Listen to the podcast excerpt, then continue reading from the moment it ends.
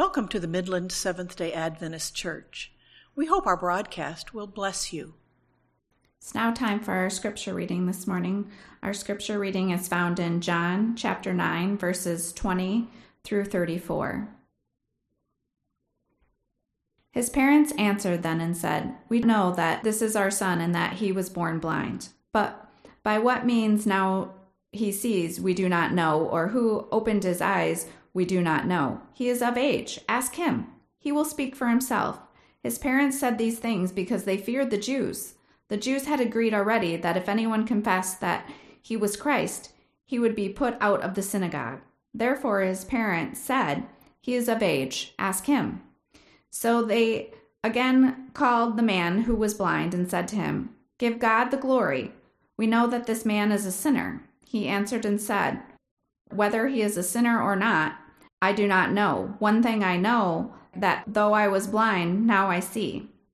Then he said to him again, What did he do to you? How did he open your eyes? He answered them, I told you already, and you do not listen. Why do you want to hear it again? Do you also want to become his disciples? Then they reviled him and said, You are his disciples, but we are Moses' disciples. We know that God spoke to Moses. As for this fellow, we do not know where he is from. The man answered and said to them, Why, this is a marvelous thing that you do not know where he is from, yet he has opened my eyes. Now, we know that God does not hear sinners, but if anyone is a worshiper of God and does his will, he hears him. Since the world began, it has been unheard of anyone open the eyes of one who was born blind. If this were not from God, he could do anything. The man answered and said to him, You were completely born in sins, and are you teaching us? And they cast him out. May the blessing be upon the reading of the Lord's word.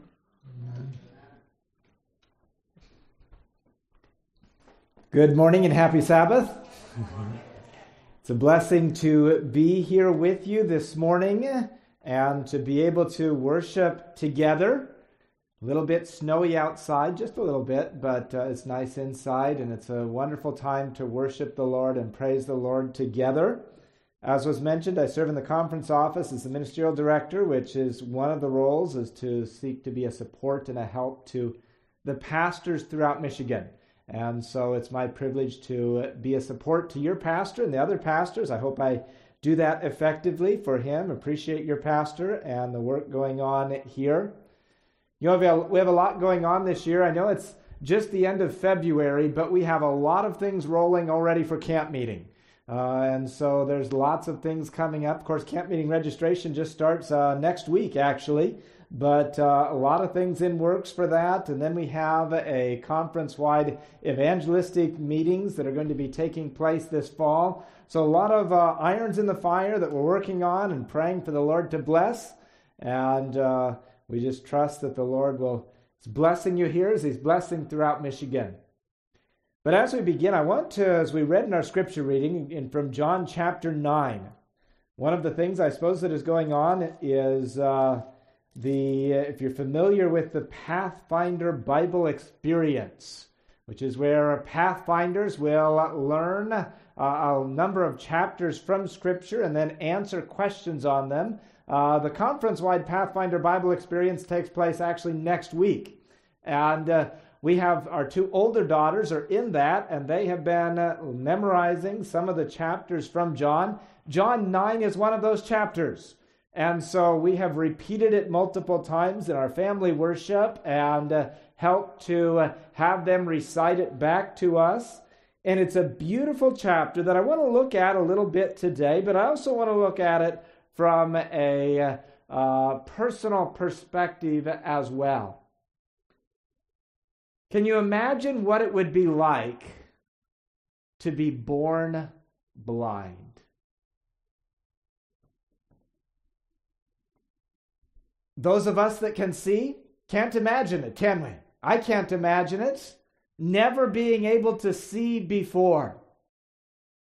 Life would be very different, wouldn't it?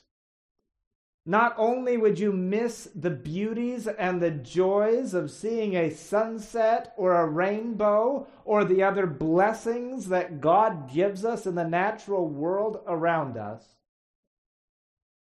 you would never see the face of a loved one. Not to mention the difficulties that would come with living life without being able to see. If you were born blind at that point in time, of course, there was no braille.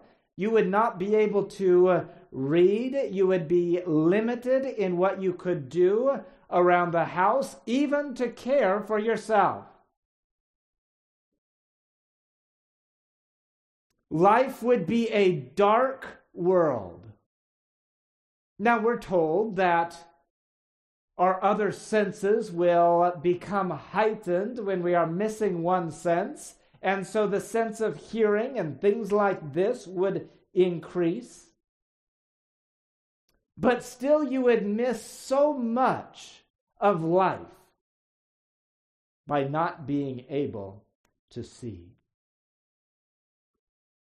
And we don't know very much about this man. In fact, John chapter 9 is all that we know about this man. We do not know his name, we do not know his parents' names. We do not know how old he was. In my mind, previously, I've always thought of him as a mature individual, but as I was going over this chapter again this week, it was pointed out that he might have been much younger than what my mind thought, because the very fact that they called his parents is an indication that he might have been somewhat young. Now, they did say that he was of age, so in the Jewish mindset, he had to have been at least 13 years old. But we don't know where he was after that. Day in and day out, he was brought to the temple. One of the saddest things that you see when you travel overseas are the children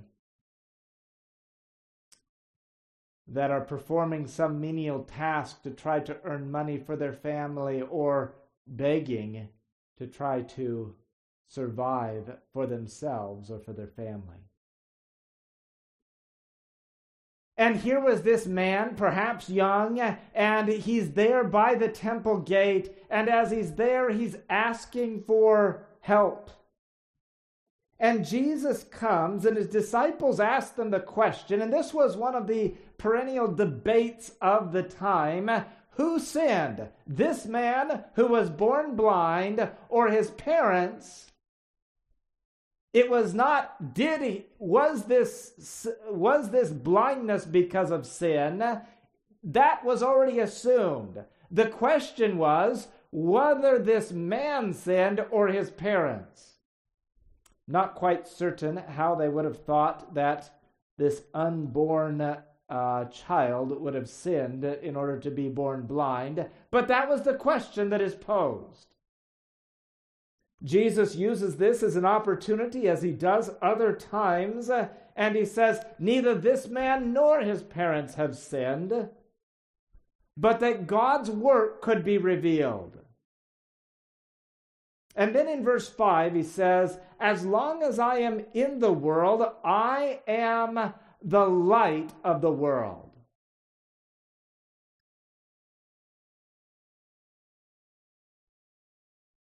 Jesus knew he was about to bring light to this young man's life. He knew that he was about to restore, not just to restore, but to open before him another world that he had never even seen or had only thought about. He knew he was going to give light to him. But he also knew that he had come to give light to more than just the blind man. He knew that he had come to give light to all who would respond to his invitation. So we read in verse 6 And when he had said these things, he spat on the ground and made clay with the saliva. And he, and he anointed the eyes of the blind man with clay. Verse 7. And he said to him, Go wash in the pool of Siloam, which is translated sent. So he went and washed and came back seeing.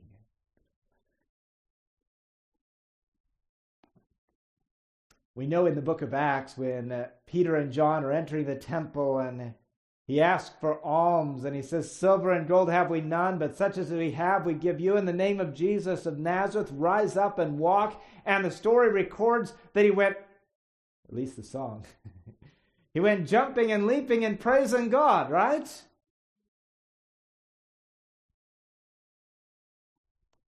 Can you imagine this individual as he was returning from this pool and suddenly he has washed the clay off of his eyes, and as the clay has come off of his eyes, his eyes are opened and he can see.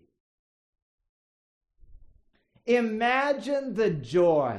Imagine the gratefulness. An entire new world is opened before him and he is rejoicing in the light of the world that he now sees. He sees the temple that he has been sitting before for so many days or years. As news gets around, he sees people that he has recognizes their voices but has never seen their faces, including his parents.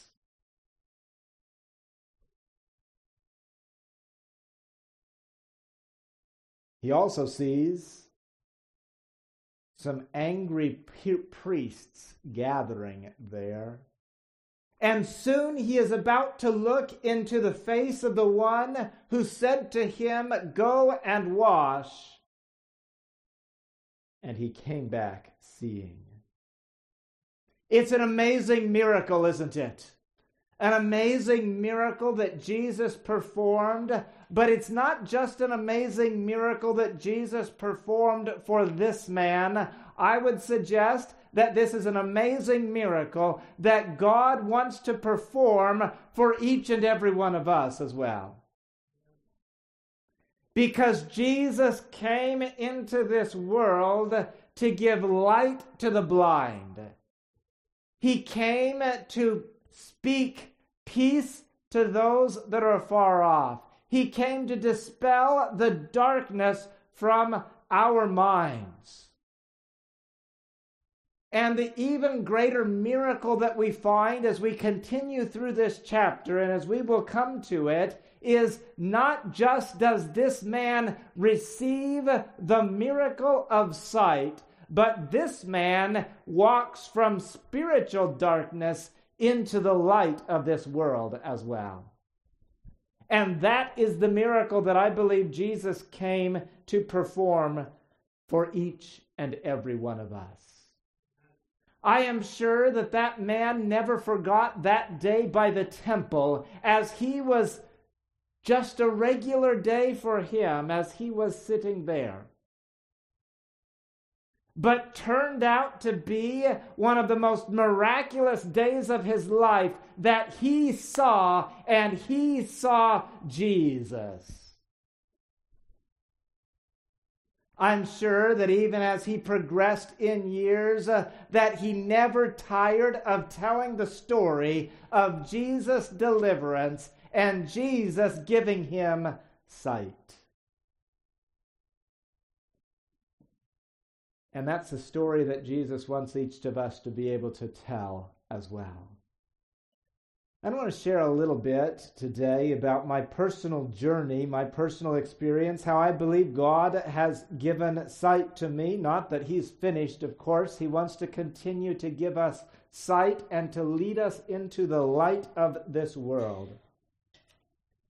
But when I was growing up, I was not, did not have the privilege of being raised in an Adventist family. but I'm thankful for the family that I had and for the beliefs that we did have. I grew up as a member of what is today called the Community of Christ Church. At the time, it was referred to as the Reorganized Church of Jesus Christ of Latter day Saints.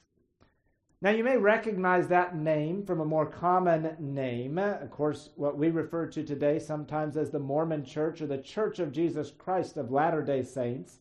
Both of these churches came from the same movement. They're both a part of the Latter day Saint movement.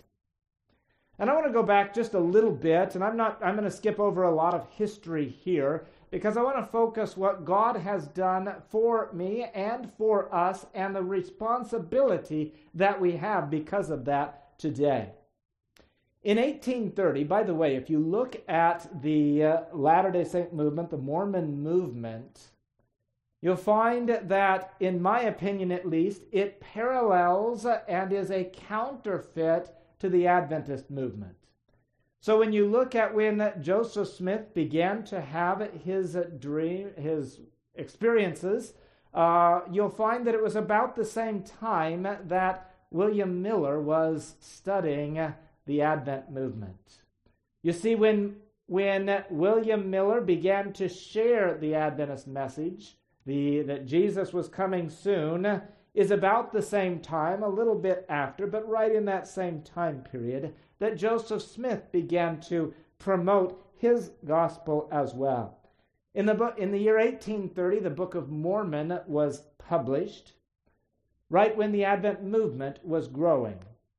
In 1831, there was a man that was, uh, there were only about 600 in the movement at that time, and uh, there was a man in Ohio that was baptized. This man actually turned out to be, of course, I never met him, but he was my great, great, great, great grandfather. if I have that many greats correctly, four times great grandfather. I knew my great grandmother that was, uh, it would have been his, her grandfather, I believe, if I did the math correctly there.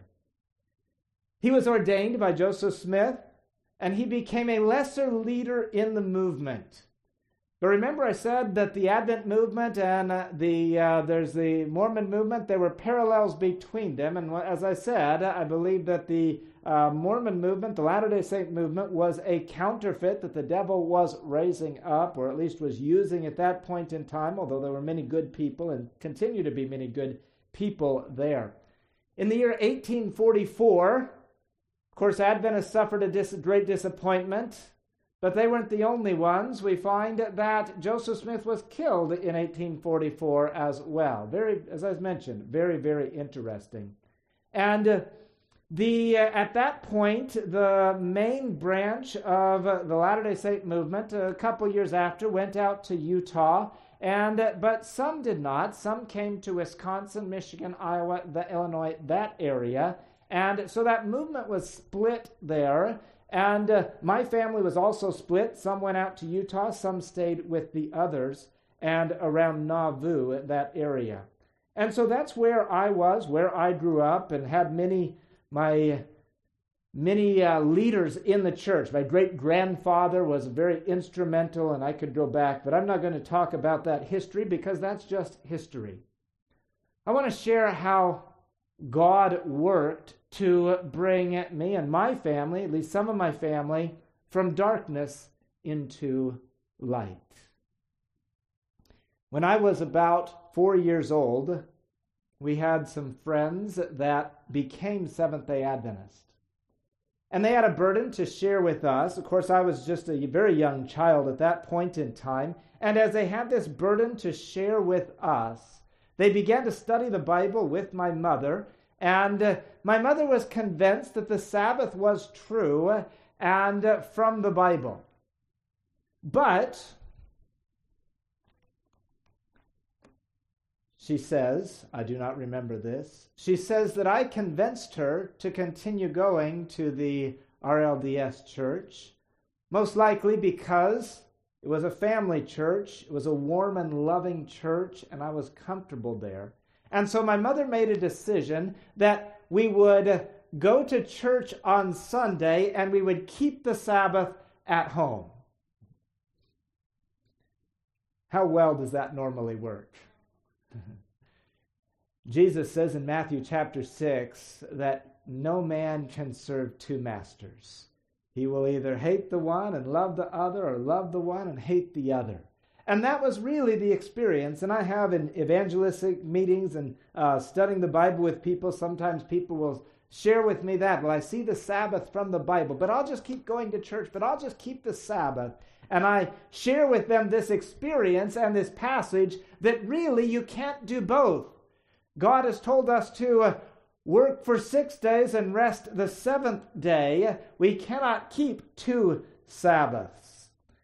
And so, my mother, particularly at that point, made the choice to continue going to the, uh, the RLDS Church, Reorganized Church of Jesus Christ of Latter day Saints.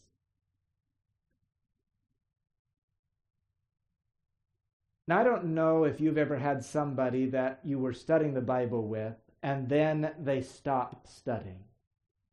What is your response when that happens normally? Normally, you move on, don't you?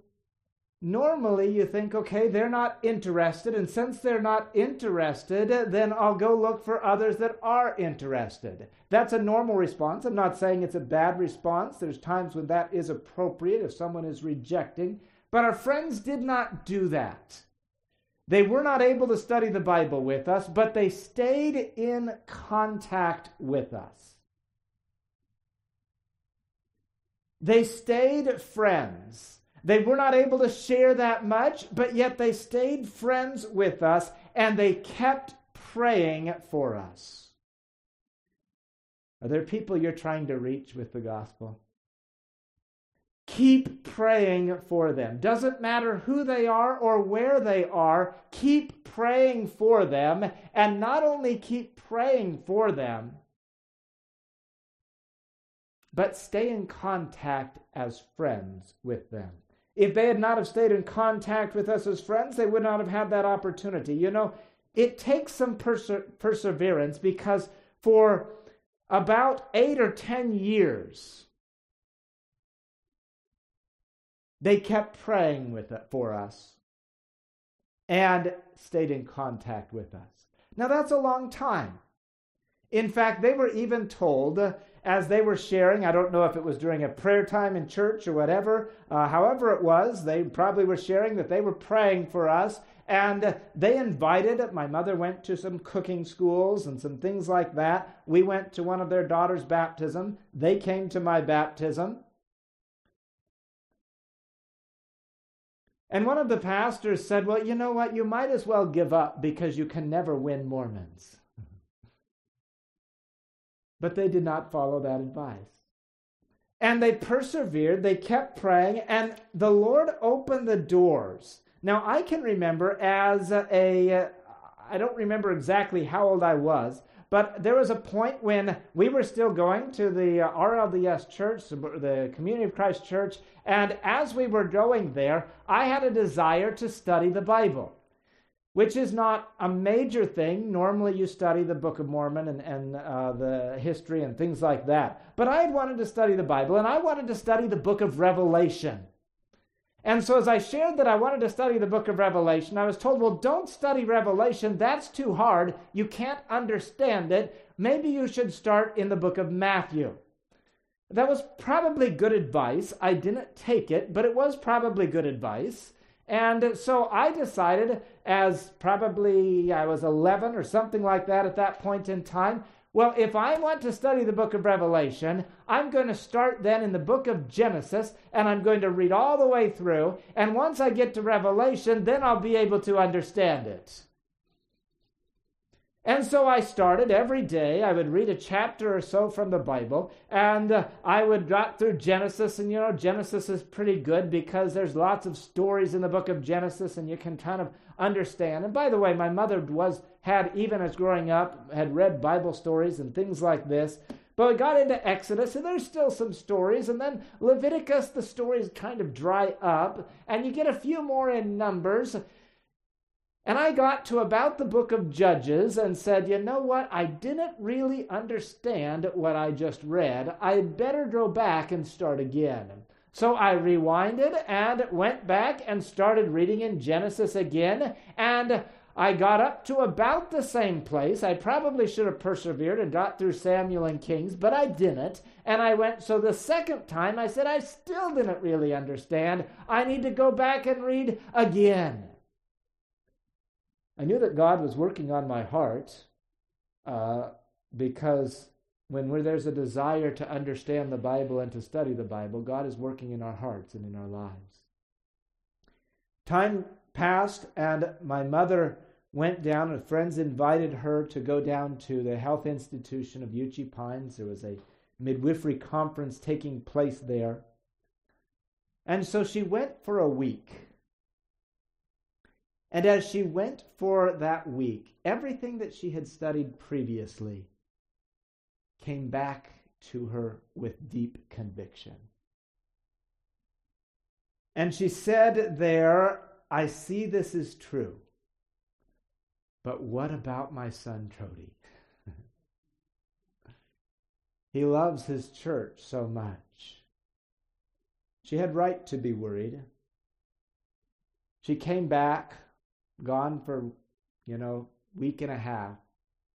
I remember although we had read Bible stories and we had had not exactly a family worship, but we had had uh, certainly a time where my mother would read to us as children. She got out of the car. Of course, we hadn't seen her for, for a little while, and she said, Well, let's, someone said, Well, let's pray and thank the Lord for safe traveling. And that might seem something normal to us to do, but it was not normal to me then. And uh, my mother prayed, and I can remember her praying. Don't remember what she prayed, but I remember her prayer. And I remember as she was praying,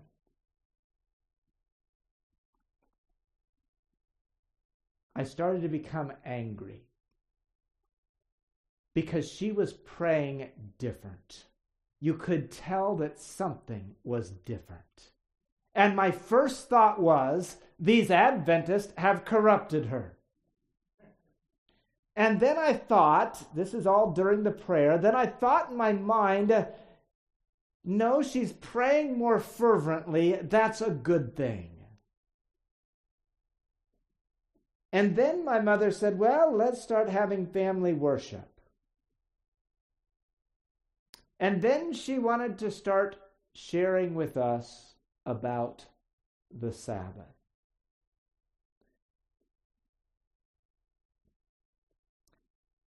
I was 13. And as she began to share about the Sabbath, we just had a little pamphlet and we would look up a verse and read it from the Bible. And as we would as we began that, I remember being so angry I went back to my room. And as I went back to my room, I knelt down. I didn't normally kneel down, I don't think, but I knelt down and I prayed. And I was so angry, I remember it like yesterday, that my fists were clenched and there were tears of rage in my eyes. And I knelt down and I prayed and I said, Lord, show me the truth so that I can show my mother the truth. Now, in my mind, what I was praying is uh, that I would be able to uh, know what my the truth of my church, which was the reorganized Church of Jesus Christ of Latter-day Saints, the RLDS Church, that I was going to be able to show my mother that truth so that she would no longer be deceived. Because I was fully convinced that that was the true church, that Joseph Smith was a true prophet, and everything else. But as we continued to read, as we continued to look up the passages about the Sabbath, I began to come to a conclusion in my mind. I had a choice. And the choice was simply I could follow my church, I could follow my family heritage Because I wasn't a seventh generation Adventist, I was a seventh generation in the Mormon movement.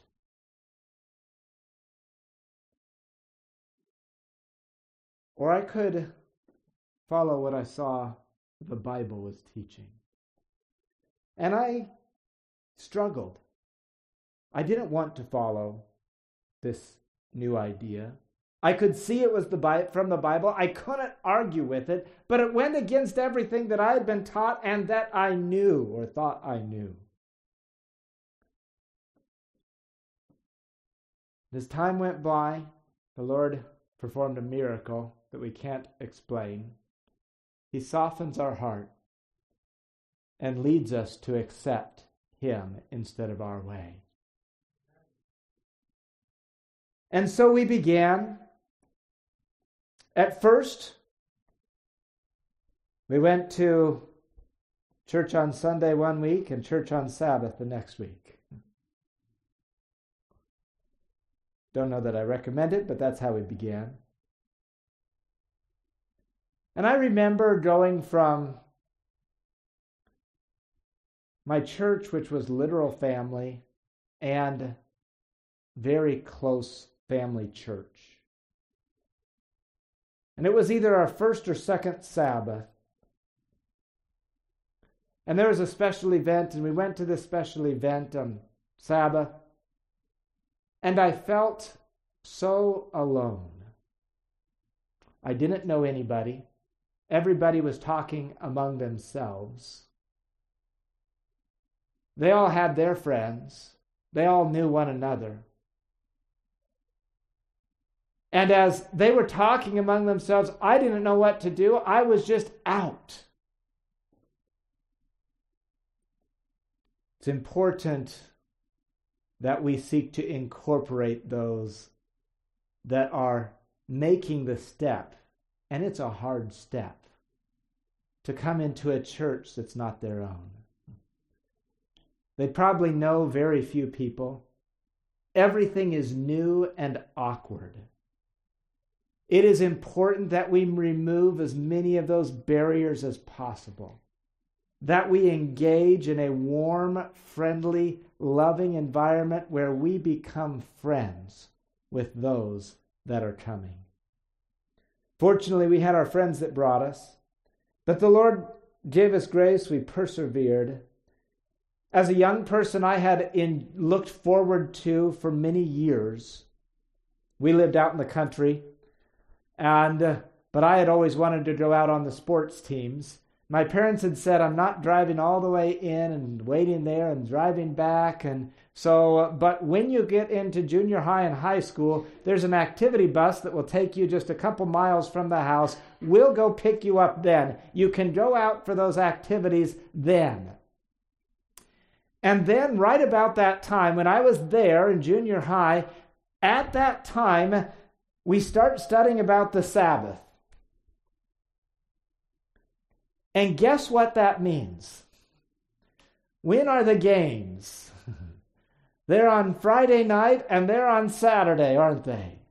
And I knew that if I was going to accept this, there was the the sports games that I had looked forward to, there's the other activities, and I knew when they were all going to be, and I knew that if I was going to accept this, I was not going to be able to go this direction that I had wanted. Not only was it my church and my family, it was also my grandfather is the one that had baptized me uh, into the, uh, the RLDS church, and so I knew that I was going to have to give those up, and it's a struggle. It seems silly now, but it's a struggle then. And every time somebody comes into a church, there are into our church, there's challenges that they're dealing with, there's struggles that they're facing, and it may not seem big to us because it may have been 10 or 20 or 50 years since we struggled with some of those things, but they're big to them. And we need to recognize the challenge that it is for them and do all that we can to support and to help them. By God's grace, the light began to dawn. And I began to see more and more. And my mother and I were baptized together in the Adventist church about a year and a half after we began studying. It had taken our friends praying for us for 10 or 12 years. But I'm very thankful that they kept praying. I'm very thankful that they did not give up. And it reminds me when there are those that don't make decisions as fast as I would like them to, when they do not come along like I would like them to, it reminds me to keep praying and keep working for those because I was that person one of those times that was not only uh, not resist, not accepting, but I was resistant. I remember one time my little brother came up to me. This is when we were, uh, before we had uh, started studying again and become Adventist. And my little brother was probably about six or something at the time. And he came up and he was greatly disturbed. Our friends were there. He was playing with a friend that was about his age. And he says, My friend says that the devil wants you to go to church on Sunday. And uh, maybe not the best way to try to describe the mark of the beast to a six year old, but anyway, he was the other, his friend was probably six or seven too, so he was doing what he knew best. But, and I remember saying to my brother, I said, you know, they believe that, but we believe it's all right to go to church on Sunday. He looks up at me, okay, goes back to playing again.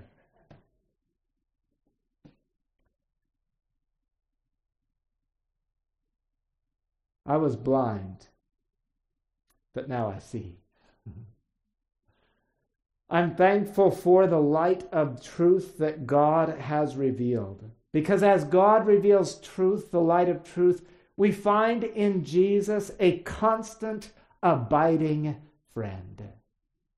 It's not just a church, it's not just a set of doctrines although that's a part of it because it helps us to understand Jesus more. But that's it's much more than that. It's finding Jesus as a friend, a constant, abiding friend in our lives. It's finding a message from Jesus that is relevant and meaningful and answers life's questions today. It's finding a truth that is consistent and does not contradict itself. And it's a message that meets the heart. I want to go back to John chapter 9. John chapter 9, and the greatest verse in this chapter is verse 25. I believe it's the greatest verse, at least. His parents have been brought before the, the Pharisees, and they have uh, basically pass the buck back to him, back to their son. They say, We know that he's our son. We know that he was born blind. How he sees, we don't know. Ask him. He'll tell you he's of age. Of course, John tells us why they told them that because they feared the Jews, because they did not want to be put out of the synagogue. And so they turned back to this man who was once blind and say to him, Give God the glory. We know that this man is a sinner.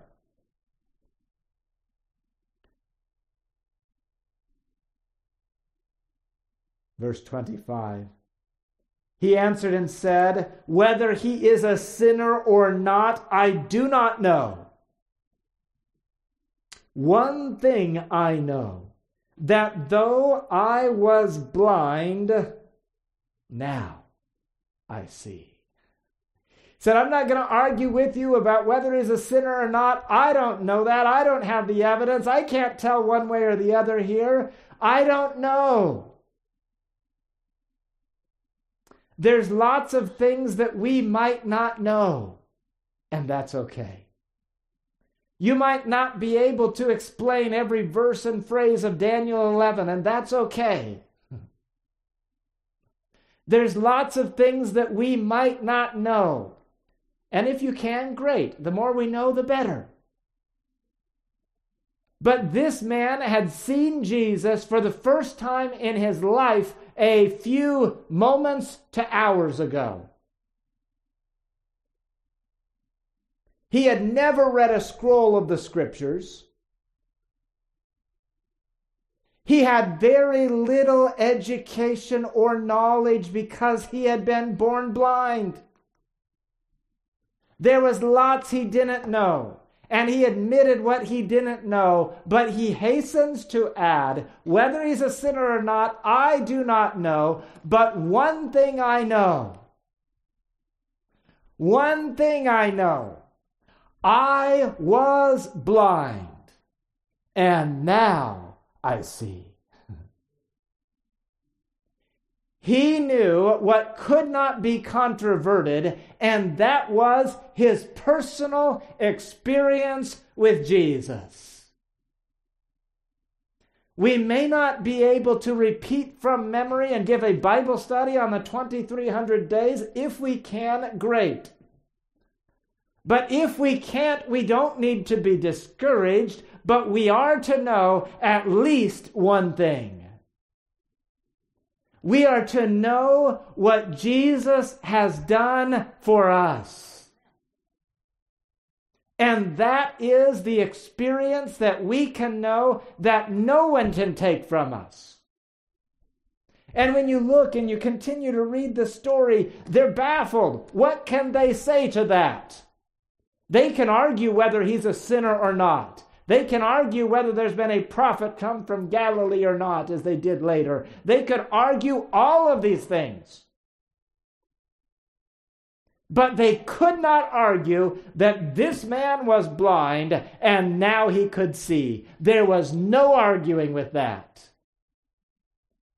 Somebody that you're witnessing to might not be convinced about the Sabbath. They might not be convinced that the Seventh day Adventist church is the remnant church of Bible prophecy, but if they see a changed life in you, there's nothing that they can argue with about that. If they see that you have the peace and joy of Jesus in your heart and in your life, nothing can controvert that. They can't say, oh, no, you don't have peace and joy.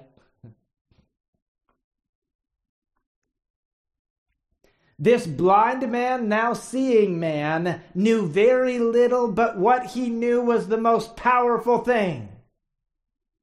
He knew what Jesus had done for him. He had a testimony upon his lips, and no one could take it away from him.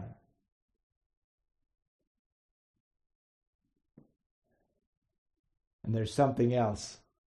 You couldn't keep him quiet either. because he knew what Jesus had done, you could not keep him quiet. Oh, they say, oh, give God the glory. This guy man's a sinner. What did he do to you? And then he goes on and he says, oh, are you going to, uh, I told you already, do you want to become his disciples?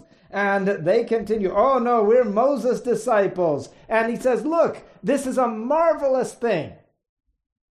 We've never heard of such a thing where one that was born blind, his eyes were opened. He had to share what Jesus had done for him.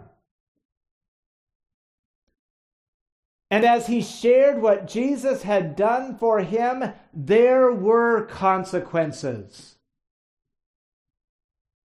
Verse 34 says, they answered and said to him, You were completely born in sins, and are you teaching us? And they cast him out.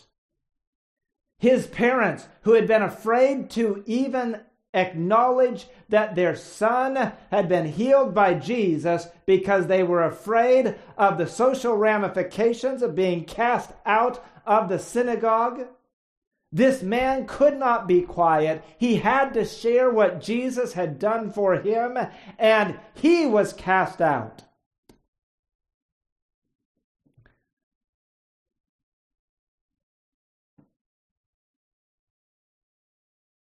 I believe when we have the experience of this man, the world is going to be warned quickly. Jesus says in Matthew chapter 24, verse 14, In this gospel the kingdom shall be preached in all the world for a witness to all nations, and then the end shall come. What is a witness? It's a testimony. That Greek word witness or testimony is martyra. I mispronounced it a little bit there, but it's where our English word comes from martyr. The martyrs are simply giving their testimony, their witness of what Jesus has done and is doing for them. And this man was on fire for Jesus. Nothing could dissuade him from sharing what Jesus had done in his life. And as nothing could dissuade him from sharing what Jesus had done in his life, he became that witness, that testimony for Jesus. And God calls each of us to know, just like this blind man, one thing I know Though I was blind, now I see. We can know other things, but that's the essential thing that we know. The one thing that we know, what Jesus has done and is doing for me. And when we realize that and acknowledge that, we can't keep quiet.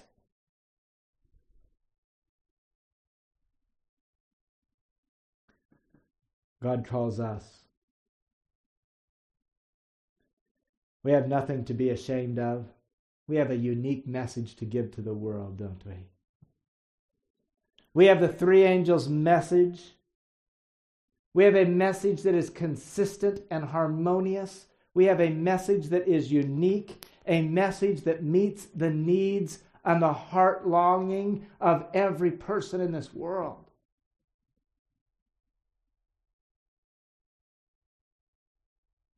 And not only do we have a message that meets the needs of the heart, we have a Savior that wants to touch each one of us and those that we're witnessing to individually. That we can have an individual experience with Him.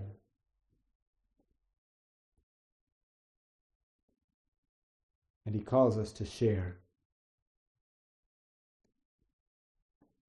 one thing I know. I was blind, but by the grace and mercy of God, now I see. May that be our testimony.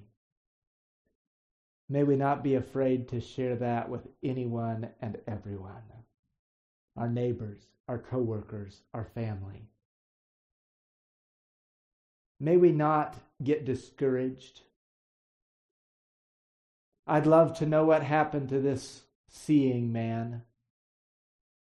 We know that he received an even greater miracle. Not only did he receive his sight, but he received his spiritual sight. We read in verses 35 to 38 Jesus heard that they had cast him out.